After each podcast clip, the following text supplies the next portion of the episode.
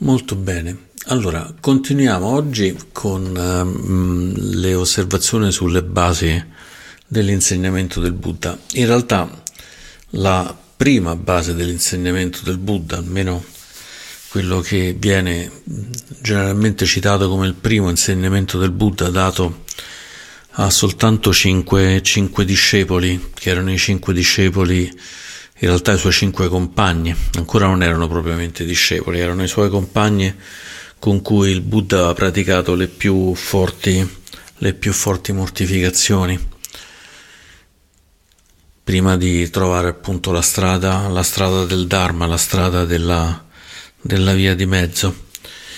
E dopo aver raggiunto l'illuminazione incontra questi suoi cinque amici, cinque colleghi di, di pratica, cinque monaci, si siede e gli dà questo insegnamento che è il Dhammacakka Pavattana Sutta, che è il, appunto il, il Chakra è la, è la ruota, il Dhamma è, è chiaramente sono sia i fenomeni che il, diciamo in questo modo la potremmo definire la legge, la, la legge naturale. E il, per il resto quello che ci dice è che viene messa in moto, viene presa questa, questa ruota e viene fatta viene fatta girare dal, dal Buddha.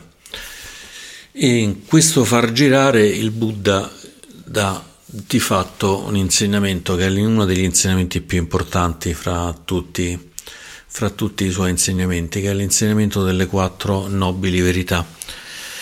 Le quattro nobili verità Già dal titolo va detto un paio di cose. Innanzitutto nobili, quando si dice nobili ci si riferisce sempre al collegamento con il Dharma, così come gli esseri nobili sono gli esseri che praticano e conoscono il Dharma e così anche in questo caso qui le nobili verità sono tali perché ci dicono qualcosa sul Dharma. In realtà dire le quattro nobili verità sembra che queste quattro nobili verità siano dei fenomeni scolpiti nella pietra, mentre in realtà, adesso le andiamo a vedere, le quattro nobili verità sono delle indicazioni, delle indicazioni che vengono date dal Buddha per trascenderle, quindi sono cose vere in una certa fase e poi non sono più vere in un'altra, un'altra fase. Per, per l'essere illuminato queste quattro nobili verità, così come tali, cambiano, cambiano radicalmente, quindi anche queste quattro nobili verità sono in una qualche forma impermanente e cambianti. Quindi vanno viste come il Buddha dice in un altro sutta come se fossero una zattera. Se ci troviamo di fronte a un fiume che dobbiamo attraversare non c'è un ponte, troviamo una zattera o la costruiamo. In questo caso il Buddha l'ha costruita, noi l'abbiamo già trovata prendiamo la zattera, andiamo al di là del, del, fiume, ma il Buddha dice una volta che però hai attraversato il fiume non è che la zattera te la prendi, te la carichi sulle spalle e te la porti dall'altra parte del fiume, ma semplicemente la lasci, la lasci lì. Le quattro nobili verità vengono anche chiamate, e forse una traduzione più precisa, le quattro verità dei nobili, in questo caso intesi come quattro verità dei nobili praticanti del Dhamma cioè chi eh, praticando il Dhamma riesce a vedere i processi, i processi della mente, i processi delle, dell'esistenza, dell'esistenza e della morte, vedono necessariamente queste, queste quattro nobili verità. Quali sono queste quattro nobili verità? Andiamo a leggere direttamente dal Dhamma Chakra Pavattana Sutta. Innanzitutto il Buddha ci informa in questo tutto che lui ha trovato la via di mezzo, che non è né Anzi, leggiamola. Quali sono i due estremi che devono essere evitati se si ricerca la verità? Quello di attaccarsi ai piaceri dei sensi, a ciò che è basso, volgare, terreno, ignobile e dannoso, e quello di dedicarsi alle automortificazioni, a ciò che è doloroso, ignobile e dannoso. Evitando questi due estremi, i monaci, e qui i monaci come usuale in questo caso erano proprio monaci, in generale si intende però praticanti, sia praticanti uomini che praticanti donne. Evitando questi due estremi monaci, il Tathagata, che è uno degli appellativi del Buddha, il Buddha non, non si definiva né Buddha né col suo nome, ma si chiamava Tathagata, che vuol dire a seconda di dove spezziamo le parole vuol dire sia colui che è andato sia colui che è venuto e, e quindi possiamo definirlo colui che è venuto e poi è andato. Il Tathagata ha scoperto la via di mezzo che conduce alla chiara visione e alla conoscenza, alla pace, alla saggezza, al risveglio e al Nibbana, il Nirvana. E qual è, monaci, questa via di mezzo che il Tathagata ha scoperto e che conduce alla chiara visione e alla conoscenza, alla pace, alla saggezza, al risveglio e al Nibbana? È il nobile ottuplice sentiero, e cioè retta visione, retto pensiero, retta parola, retta azione, retto sostentamento, retto sforzo, retta presenza mentale e retta concentrazione. Questo diciamo è di fatto il pezzo della quarta nobile verità, ma poi introduce le verità dalla prima e dice questa monaci è la nobile verità della sofferenza. Sofferenza si intende sofferenza, dolore, insoddisfazione, stress.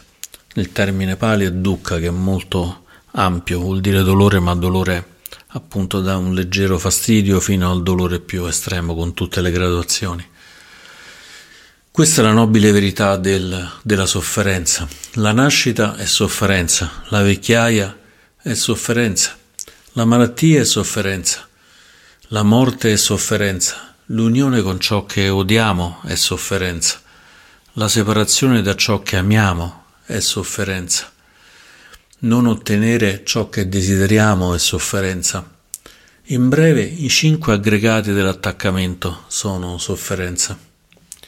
E questa, monaci, è la nobile verità sull'origine della sofferenza. È la sete che porta alla rinascita, vincolata all'avidità e alla brama, e ovunque porta l'attaccamento, vale a dire la sete dei piaceri dei sensi la sete dell'esistere e la sete del non esistere e la sete del divenire. Questa, monaci, è la nobile verità della cessazione della sofferenza ed è la completa cessazione della sete, l'abbandono, la rinuncia, la liberazione, il distacco. Questa, monaci, è la nobile verità del sentiero che conduce alla cessazione del dolore. È il nobile ottuplice sentiero, e cioè, come abbiamo già letto, retta visione, retto pensiero, retta parola, retta azione, retto sostentamento, retto sforzo, retta presenza mentale e retta concentrazione. E questi sono i fondamentali, diciamo, dell'insegnamento del Buddha. Il Buddha la prima volta che si è messo a insegnare, tranne un tentativo non andato a buon fine per strada quando incontrò la prima persona che gli chiese chi era lui e lui rispose che era il Tathagata, il Buddha, il completamente illuminato. E quando quello lì gli chiese se era, chi, chi era il suo maestro, gli disse io non ho un maestro, sono io il maestro di me stesso. E quello lì si spaventò, dice questo è matto e se ne andò, anche se l'aveva visto splendente, per cui sembrava veramente un illuminato, ma la risposta non gli piacque. Il Buddha ci pensò su e decise che forse era meglio insegnare in un altro, in un altro modo e il primo insegnamento che diede, almeno tradizionalmente si ritiene questo, e ci diede questo, questo insegnamento.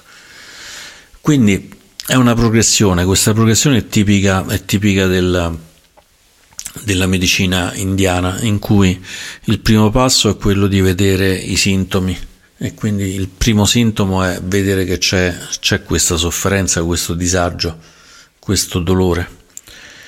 Quindi una volta che abbiamo scoperto, scoperto che ci sono, che ci sono questi, questi sintomi, che è la prima nobile verità, la verità della sofferenza, cioè dire esiste la sofferenza, riconoscerla, allora si passa alla seconda nobile verità, la seconda nobile verità che è la ragione per cui c'è questo, questo fastidio. Dal punto di vista medico riconosco che mi fa male, mi fa male un piede, vado a vedere e scopro che c'è una spina infilata nel piede. La spina infilata nel piede, che è la, la ragione della sofferenza che abbiamo, è data, secondo il Buddha, dall'ansia di divenire, dall'ansia di esistere o dall'ansia di non esistere. appunto siamo nella, nella via di mezzo, quindi sia esistere, cioè voler esistere, sia voler non esistere sono considerati due elementi troppo forti e quindi in un qualche modo dannosi.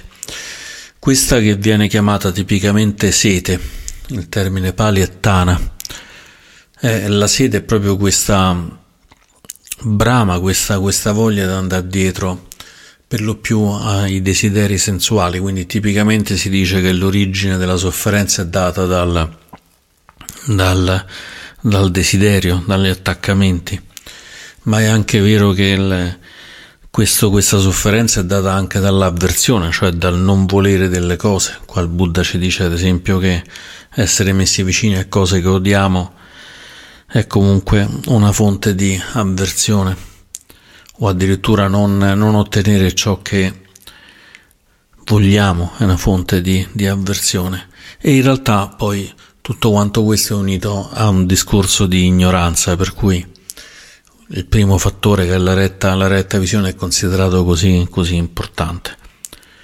Quindi il dissolvimento dell'ignoranza è quello che poi consente di avviare effettivamente questo, questo processo. Quindi con la seconda nobile verità, con la prima abbiamo visto i sintomi, con la seconda abbiamo detto qual è la causa della, della malattia. E con la terza nobile verità, che è la dell'estinzione della sofferenza, il Buddha ci dice ok, don't worry, be happy, stai tranquillo, risolviamo tutto quanto. E in questo caso, avendo già detto qual è la causa, avendo scoperto che ci fa male il piede, avendo visto che la causa della sofferenza del piede è la spina infilata dentro, la terza nobile verità non è nient'altro che prendiamo questa spina e tiriamola via. In questo caso tirar via la spina, il Buddha ci dice, è proprio la strada della, dell'abbandono degli attaccamenti, nell'abbandono degli attaccamenti fino ad arrivare all'estinzione, quello che normalmente si chiama Niroda.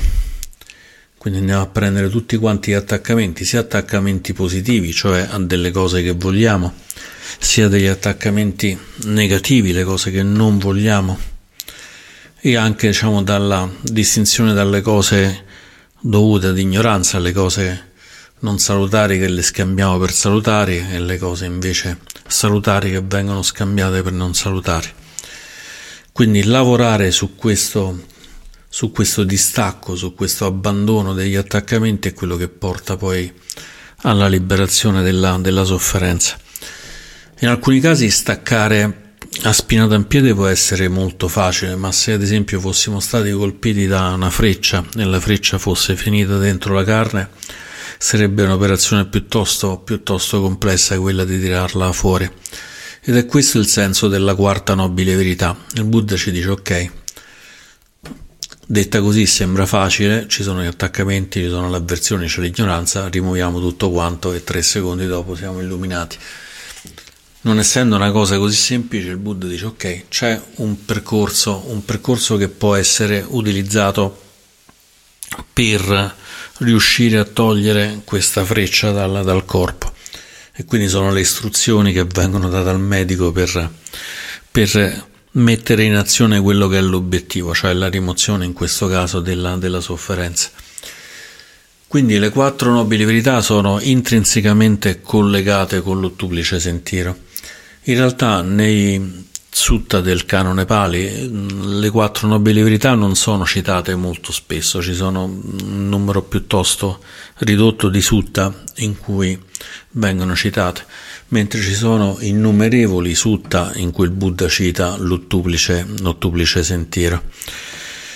Questo perché l'ottuplice sentiero è un po' la parte pragmatica, la parte di azione con cui si vanno a implementare le cose che abbiamo riportato nelle altre tre nobili verità. Ognuna di queste richiederebbe un approfondimento molto forte. Il Buddha qua ne dà una visione piuttosto, piuttosto semplice, ma poi in altri insegnamenti entra e scende molto più in dettaglio. Gli otto fattori dell'ottuplice sentiero che vengono tipicamente rappresentati come una ruota, la ruota del Dhamma appunto, la ruota del Dhamma tipicamente ha otto, otto raggi. Ognuno di questi raggi è uno dei fattori dell'ottuplice, dell'ottuplice sentiero. Questi raggi sono otto, vengono poi riportati in tre grandi, tre grandi categorie, poi adesso andiamo a rivederli uno per uno, che sono quelle di Sila, Samadhi e Pagna, che non è l'ordine in cui il Buddha ce l'ha detti. Sila sarebbe la parte di moralità, di etica, che tipicamente nell'insegnamento della Vata viene considerato un po' la, la, base, la base del percorso dell'ottuplice sentiero. Diciamo intanto una pulizia dei comportamenti, il seguire eh, dei, degli atteggiamenti etici che ci possono mh, mm, tranquillizzare in un qualche modo la vita, in particolare quello che fanno gli insegnamenti etici dati da almeno i cinque, cinque precetti, i cinque precetti che sono le cinque regole, regole molari basilari che valgono sia per i laici che per i monaci.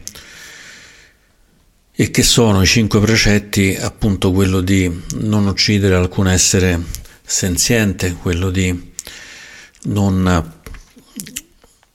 non utilizzare la parola per mentire, per dire cose inutili, cose insulse, per eh, utilizzare la parola in modo aggressivo, di non condurre una vita sessuale scorretta, ad esempio mh, forzando, forzando una persona a subire uh, la nostra sessualità o magari cercando di spostare spostare chi magari già si trova stabilmente in una famiglia o all'interno di un ordine religioso. E poi il quarto precetto è quello del, del, del, della possibilità di evitare, evitare tutto ciò che è, sono sostanze intossicanti che ci allontanano dalla, dalla consapevolezza. Dalla consapevolezza, quindi in qualche modo evitare di prendere droghe, di prendere al- alcolici che ci riducono la consapevolezza e ci possono, e ci possono portare a situazioni, a situazioni anche particolarmente, particolarmente fastidiose. Abbiamo detto quindi la, la possibilità di evitare di, appunto, di uccidere, uccidere diciamo, le, gli esseri viventi, quella del, della retta parola, quindi questa necessità, necessità di purificare la parola e rendere una parola vera in un qualche modo una parola condita dalla, dalla compassione, dalla, dalla, da, dalla, voglia di aiutare, aiutare gli altri. Abbiamo detto dei precetti sessuali, abbiamo detto del, del, del, della possibilità di sviluppare di sviluppare questa, questa pulizia in cui andiamo anche a togliere, a togliere gli intossicanti. Questi cinque precetti vengono poi riportati, vengono poi riportati all'interno dell'ottuplice sentiero con, del, con, delle voci particolari e questa diciamo è la parte di, di Sila. C'è la parte poi di Samadhi che genericamente è il raggruppamento della parte di meditazione, che sono diciamo, le tecniche che servono poi a purificare la mente e il cuore e che ci portano a questa cosa. E da ultimo c'è la parte di saggezza, la parte di saggezza che è quella su cui poi si basa tutto quanto il resto. Uno dei modi di intendere questo percorso è quello di lavorare prima sulla parte etica, poi sulla parte di meditazione e poi arrivare alla fine alla saggezza. Ma in realtà da dove partiamo partiamo bene perché sono comunque tutti otto collegati e ognuno dei di questi otto fattori nutre profondamente tutti, tutti gli altri, quindi sviluppandone uno sviluppiamo anche gli altri. Anche se per un modo più organico di mh, mm, praticare la cosa migliore è essere a conoscenza di tutti e otto e cercare di lavorare su tutti e otto in contemporanea. Andiamo a vedere quali sono gli otto fattori, l'abbiamo già letti ma rivediamoli un attimo. Quelli della saggezza, che in genere appunto è considerata l'ultima parte, sono quelli che il Buddha, il Buddha cita, cita per primi. In particolare la retta visione, la retta visione è il, questa capacità di vedere le quattro, le quattro nobili verità. Nelle quattro nobili verità ci sono nascoste tanti altri insegnamenti del Buddha. Quando il Buddha ci dice appunto di evitare l'attaccamento, ci dà anche l'indicazione di, di ehm, staccarci anche da una falsa costruzione del sé e quindi quello che normalmente si chiama anatta, diciamo la, la non esistenza di un sé, di un sé definito, di un sé stabile. Questa esistenza del sé stabile quindi diciamo ne, ne, viene a meno ed è uno degli insegnamenti più importanti, più importanti del Buddha. E l'altra parte è quella della niccia cioè del fatto che tutto quanto è impermanente o meglio tutto ciò che nasce è impermanente e come viene indicato tutto ciò che nasce è destinato a morire spesso questa affermazione del Buddha tutto ciò che nasce è destinato a morire sembra una specie di manifesto di nichilismo in cui dice beh se tutto nasce tutto muore non c'è più niente allora non c'ha particolarmente senso. Ma abbiamo già visto abbiamo già visto precedentemente che il Buddha in realtà dà anche l'indicazione di evitare di evitare proprio questo aspetto del di cascare in uno dei due punti estremi quello della brama, della voglia del divenire, di essere e quella della brama invece della voglia di non essere. Per cui in un qualche modo chiaramente il suicidio, ad esempio, non è considerato particolarmente vantaggioso per la pratica, anche perché al di là della rinascita, chiaramente insomma c'è, c'è questo problema di finire in un estremo che non ci conduce effettivamente alla liberazione. E quindi queste sono sono diciamo, gli aspetti diciamo, eh, della, della, saggezza, retta visione, quindi riconoscere le nobili verità, sapere appunto che c'è questo, questa, diciamo, qual è la causa, la causa della sofferenza e come possiamo risolverla, capire che c'è di fondo una non esistenza di un sé definito, capire che tutto ciò che nasce è destinato a morire. Una volta che abbiamo interiorizzato questi aspetti, chiaramente la pratica diventa più, più facile. Sempre all'interno della parte di Pagna c'è la retta, la retta intenzione. La retta intenzione è proprio questa energia che ci porta, che ci porta a praticare ed è un'energia chiaramente che si condisce dalla retta, dalla retta visione. Più abbiamo una visione chiara del Dhamma, più la nostra intenzione diventerà chiara e pura. All'inizio ci sarà un'intenzione piuttosto bassa che è quella del che è quella del mm, voglio stare un po' meglio, voglio stare un po' meglio, comincio a seguire i precetti, non prendere ciò che ci è stato dato liberamente, gli altri che abbiamo detto. Comincio magari a riposarmi un po' nella meditazione, quindi comincio a praticare un po' di meditazione sul respiro e così via, sento che sto un pochino meglio, a quel punto capisco che quello che ci aveva detto il Buddha, che all'inizio erano soltanto delle parole, diventano qualcosa di più significativo e allora la mia intenzione diventa più forte finché non sviluppo proprio una chiara intenzione di raggiungere, di raggiungere l'illuminazione.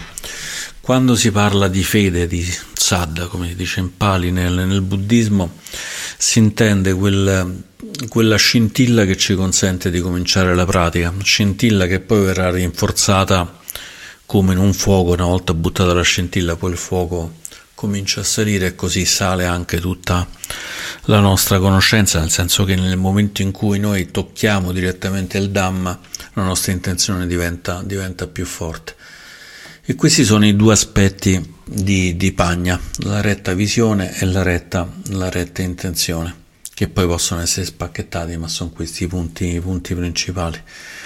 La parte di di Sila, che è quella diciamo, che continua, è la retta parola, come diciamo prima, di utilizzare la parola in modo innanzitutto non mentendo, dicendo cose che non feriscono gli altri, non parlando a vanvera, non facendo pettegolezzi, sono questi quattro sottoelementi della retta parola. Quando si parla di retta, qua si intende Ehm, retta nel senso di dritta, potremmo dire purificata. La parola purificata è una parola in cui non andiamo a raccontare stupidaggini, non andiamo a dire bugie, cosa che ci consentirà di essere più liberi nella comunicazione con gli altri e consentire agli altri di vivere più facilmente con noi. Quindi è positiva sia verso di noi che verso, verso degli altri. Nel caso della retta azione, eh, la retta azione diciamo, va a coprire appunto quegli altri aspetti, quello di non prendere ciò che non ci sia stato dato liberamente, potremmo dire più semplicemente non rubare, ma è un pochino più ampio rispetto a rubare. Abbiamo detto che c'è la retta condotta sessuale e chiaramente di non assumere sostanze, sostanze intossicanti che ci facciano ridurre la consapevolezza e sono questi aspetti che servono a in un qualche modo a farci condurre una vita più, più serena. Una vita più serena, una vita non agitata ci consente anche di stare un pochino più tranquilli durante la meditazione e quindi di sviluppare anche poi quella conoscenza che ci, che ci porta maggior fuoco nella, nella pratica. Quindi sono anche questi condizionati, quindi la retta azione e la retta visione sono legati tra di loro per sviluppo delle, della dell'intenzione aumenta la pratica della rettazione e lo sviluppo della rettazione ci fa vedere che funziona e quindi aumenta ad esempio la retta intenzione. Poi c'è il terzo ed ultimo aspetto relativo all'etica, alla, quella che si chiama in Pali Sila, che è il retto sostentamento. Il retto sostentamento, il Buddha diventa molto pragmatico in queste cose e dice ok, se devi vivere devi vivere in un modo sano, non tanto sano soltanto dal punto di vista fisico, ma quanto sano dal punto di vista mentale. E quindi devi fare dei lavori, delle occupazioni che non portino danneggiamento, danneggiamento agli altri. Ad esempio, non fare il macellaio, non produrre veleni, non produrre bombe, non produrre cose che poi vanno a danneggiare, a danneggiare gli altri. E queste sono le pratiche del retto sostentamento. Naturalmente fare il monaco o la monaca è il retto sostentamento anche se non si produce. E in generale il vaglio, diciamo quello che ci consente di capire se stiamo operando all'interno del retto sostentamento è quello che sto facendo danneggia gli altri o no, o le porta beneficio. Se la risposta è danneggia gli altri in un qualche modo, forse non è proprio il retto sostentamento. Anche qui, qualora facessimo un lavoro che non è proprio all'interno del retto sostentamento, dovremmo applicare la via di mezzo e quindi trovare quei cambiamenti progressivi della nostra vita che ci portano progressivamente ad avere invece un retto sostentamento, non abbandonare tutto e finire per strada uh, come un senza fissa dimora perché vogliamo abbandonare tutte quante queste cose però possiamo sicuramente lavorare in quella, in quella direzione. Abbiamo quindi diciamo, i tre elementi della parte samadhi, della parte di meditazione, in cui si comincia dal retto sforzo. Il retto sforzo è l'applicazione corretta di ciò che facciamo nella vita per raggiungere l'illuminazione, questo è l'obiettivo. Raggiungere l'illuminazione vuol dire sviluppare gli stati salutari e significa ridurre ed azzerare gli stati non salutari. E questo diciamo è il retto sforzo, che appunto tutte le pratiche che servono ad aumentare ciò che è salutare nella mente e a ridurre ciò che non è salutare e tutte le pratiche servono a mantenere ciò che è salutare e a evitare che si ripresentino cose non salutari. Questo è tutto quanto collegato con la parte di retta osservazione, la retta possiamo chiamare mindfulness, la retta consapevolezza che è la, è la parte del sammasati, la retta presenza mentale. La retta presenza mentale significa essere presenti a quello che succede, consapevoli di quello che succede. Tutta la parte in cui noi andiamo a osservare il nostro corpo, andiamo a osservare con cura i processi mentali che avvengono, i cambiamenti che avvengono, rientrano all'interno di questa, di questa presenza mentale. E da ultimo, anche se non c'è un non c'è una progressione, non è che l'ottavo fattore è più bello del primo, il terzo è meno bello del, dell'ottavo e è meglio del primo a sua volta, ma semplicemente perché questo è l'ordine in cui il Buddha enuncia e invece è la parte di calma concentrativa è la parte appunto del, del samadhi, il samma samadhi, quella è la parte in cui fermiamo in un qualche modo la, la scimmia della mente che scappa a destra e a sinistra e ci consentiamo quindi di creare una condizione mentale morbidamente concentrata che poi è foriera di stabilità e che poi consente anche di sviluppare tramite il sammasati, tramite l'osservazione anche delle intuizioni profonde che ci avvicinano sempre di più al nirvana che è lo stato, è lo stato definitivo. Sviluppare la meditazione serve anche a capire ad esempio gli effetti di una cattiva condotta, condotta morale e quindi questo qui aumenterà la parte di, di condotta morale maggiormente, maggiormente gestita, così come una buona meditazione, gli effetti di una buona meditazione porteranno a capire meglio, ad esempio, come sviluppare meglio la nostra conoscenza del Dhamma, come approfondire dall'interno. Qua quando si parla di approfondire non si intende approfondire in senso teorico, ma approfondire a livello, a livello più, più profondo. In effetti il Buddha, sempre nella nel Dhammacakkappavattana Sutta dà una serie di indicazioni che sono in generale legate, legate diciamo, a, tre fasi, a tre fasi di conoscenza. Il Buddha ci dice se vogliamo conoscere qualche cosa dobbiamo innanzitutto renderci conto che qualcosa esiste, poi dobbiamo in un qualche modo conoscere parzialmente quella cosa fino ad arrivare ad aver conosciuto completamente quella cosa. E questo questo schema lo riporta assolutamente per tutte e quattro, quattro le nobili verità. Per cui all'inizio dice questa è la sofferenza, osserviamo la sofferenza ci ha dato tutte le indicazioni di che cosa sia la sofferenza, la nascita, la vecchiaia, la morte, la distanza da ciò che vogliamo e così via. Una volta che abbiamo riconosciuto che tutti quelli sono elementi di, di, di sofferenza, allora dobbiamo praticare per comprendere la sofferenza, per comprendere da dove origina, da dove arriva e in che modo si esplica, fino ad arrivare al superamento di questa conoscenza quando noi abbiamo completamente conosciuto la sofferenza. E poi ripetiamo lo stesso schema per tutte le altre, le altre nobili, nobili verità, in cui andiamo prima a riconoscere qual è la causa della sofferenza, quindi pratichiamo la consapevolezza di questa causa della sofferenza, quindi riconosciamo che togliendo, anzi in questo caso stiamo ancora sulla seconda nobile verità, quindi riconoscendo che la sofferenza deriva proprio appunto da attaccamento, avversione, ignoranza, fino ad aver compreso completamente questa seconda nobile verità. Quindi anche ognuna di queste, di queste parti è assolutamente un processo. Stesso processo che avverrà anche per il modo in cui noi andiamo a estinguere fino ad arrivare alla cessazione della sofferenza che è stata realizzata, in questo caso si parla di realizzazione perché stiamo realizzando il Nibbana, mentre ad esempio con la quarta nobile verità quello che andiamo a fare dobbiamo andare a sviluppare e praticare il sentiero, l'ottuplice sentiero e quindi in questo caso qui dobbiamo riconoscere l'esistenza dell'ottuplice sentiero, poi cominciare a praticare l'ottuplice sentiero fino ad arrivare a dire ho praticato, ho praticato in modo completo l'ottuplice sentiero. Arrivare chiaramente a, alla fase finale di questi tre, tre oggetti è quello che ci consente poi di raggiungere la liberazione. Però l'importante è che già il Buddha, anche nel primo insegnamento, dice ok, non è che ci arrivi da un momento all'altro, è un processo, comincia pian piano.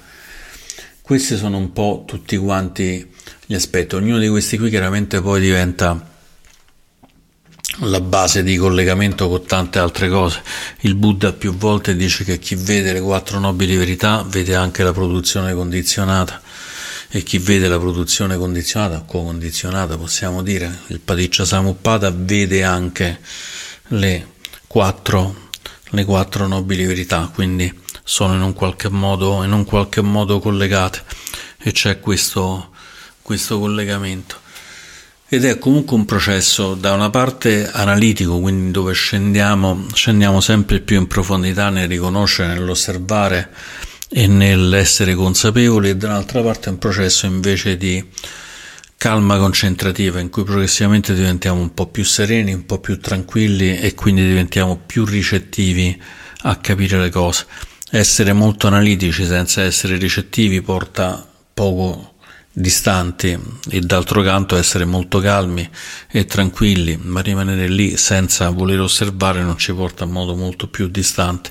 Ed è per quello che il Buddha ci dà questi due elementi all'interno dell'ottuplice sentiero che sono il Sammasati, cioè la retta presenza mentale, e il Samma Samadhi, che è la retta calma concentrativa, messi insieme assolutamente, assolutamente bilanciati. Questi sono un po' gli elementi, gli elementi di base, gli elementi di base in cui sottostante c'è questa brama, c'è questa voglia di divenire, condita appunto dall'ignoranza e poi tutti quanti i vari processi che il Buddha ci ha insegnato per arrivare, per arrivare al processo di liberazione. L'obiettivo è di arrivare al processo totale di liberazione. Per questo volevo leggere un breve sutta che si chiama Nibbana Sutta, il sutta appunto del Nirvana, che sta nell'Anguttara Nikaya al 7.19. E vediamo Leggiamolo velocemente. Innanzitutto, considerate una persona che medita osservando la felicità nel nirvana. Percepisce la felicità, sperimenta la felicità, costantemente, continuamente e senza interruzione, applica la mente e indaga con saggezza. Ha realizzato la pura liberazione del cuore e la liberazione mediante la saggezza in questa stessa vita e vive, avendole realizzate, con la propria visione profonda grazie alla fine degli influssi impuri. Questa è la prima persona degna di offerte, questa è la, chiaramente l'Arant, cioè chi ha già raggiunto l'illuminazione. I diversi gradi di, illum- di illuminazione vengono prodotti in base a, all'abbandono, all'abbandono diciamo, de- degli inquinanti, delle cose che bloccano, che bloccano queste, questi diciamo, mh, processi liberativi, quindi diciamo, abbandonare progressivamente. Inizialmente diciamo, si abbandona diciamo, la, la credenza nel fatto che ci sia un sé determinato o il fatto di non riconoscere che ci sia un uh, continuo divenire di ciò che nasce, quindi è anatta e aniccia, fino ad arrivare poi all'abbandono delle catene sensoriali e così via. Questi qui sono i diversi livelli di illuminazione. Infatti poi il Buddha continua e dice, poi considerato una persona che medita osservando la felicità nel Nibbana, percepisce la felicità e sperimenta la felicità, è come prima. Costantemente, continuamente senza interruzione applica la mente e indaga con saggezza. Questo è il Samma Sati, una parte di consapevolezza, di presenza mentale che ci consente di essere presenti. I suoi influssi impuri e la sua vita terminano esattamente nello stesso momento. Questa è la seconda persona. Questa qua è cosiddetto colui che non ritorna, cioè il terzo livello di illuminazione, il quarto a quello che abbiamo visto prima dell'Arant, in questo caso qui si, ci si illumina al momento, al momento della, della, morte, al momento del parinibbana. In quel momento della morte, del, del parinibbana, diciamo, non è il parinibbana ancora in questo caso, della morte, poi avrà, partirà il processo di liberazione. Qui c'è anche un aspetto di passaggio nelle terre pure che è molto forte nel Mahayana, ma c'è anche in realtà all'interno del canone Pali. Adesso arriviamo invece al secondo livello di illuminazione. Poi considerate una persona che medita osservando la felicità nel Nibbana. È sempre questo il punto di partenza, la felicità nel Nibbana, cioè che avendo la liberazione si è felici, felici in modo stabile percepisce la felicità e sperimenta la felicità, questo è sempre vero, non soltanto la percepisce ma la anche sperimenta, non è soltanto so che c'è ma la vivo direttamente. Costantemente, continuamente e senza interruzione applica la mente e indaga con saggezza. Con la fine delle cinque catene inferiori raggiunge il Nibbana fra una rinascita e l'altra. E questo qui è cosiddetto colui che torna una volta, nel senso che con la prossima rinascita si estingueranno appunto queste catene inferiori di collegamento e questo ci darà poi la possibilità di essere finalmente illuminati.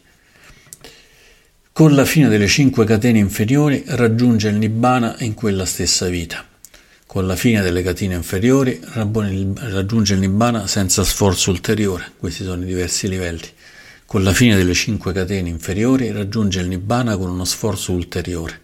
Con la fine delle cinque catene inferiori rinasce nel regno Akanitta, questa è la settima persona. Queste sono le sette persone degne di offerte dedicate de- agli dei, degne di ospitalità, degne di una donazione religiosa, degne di venerazione e sono il campo di merito supremo per il mondo. E questo il Buddha ci insegna con questo, con questo tutta. Questo è l'obiettivo, quello di conoscere la felicità e sperimentare la felicità. Qua chiaramente si parla della felicità stabile.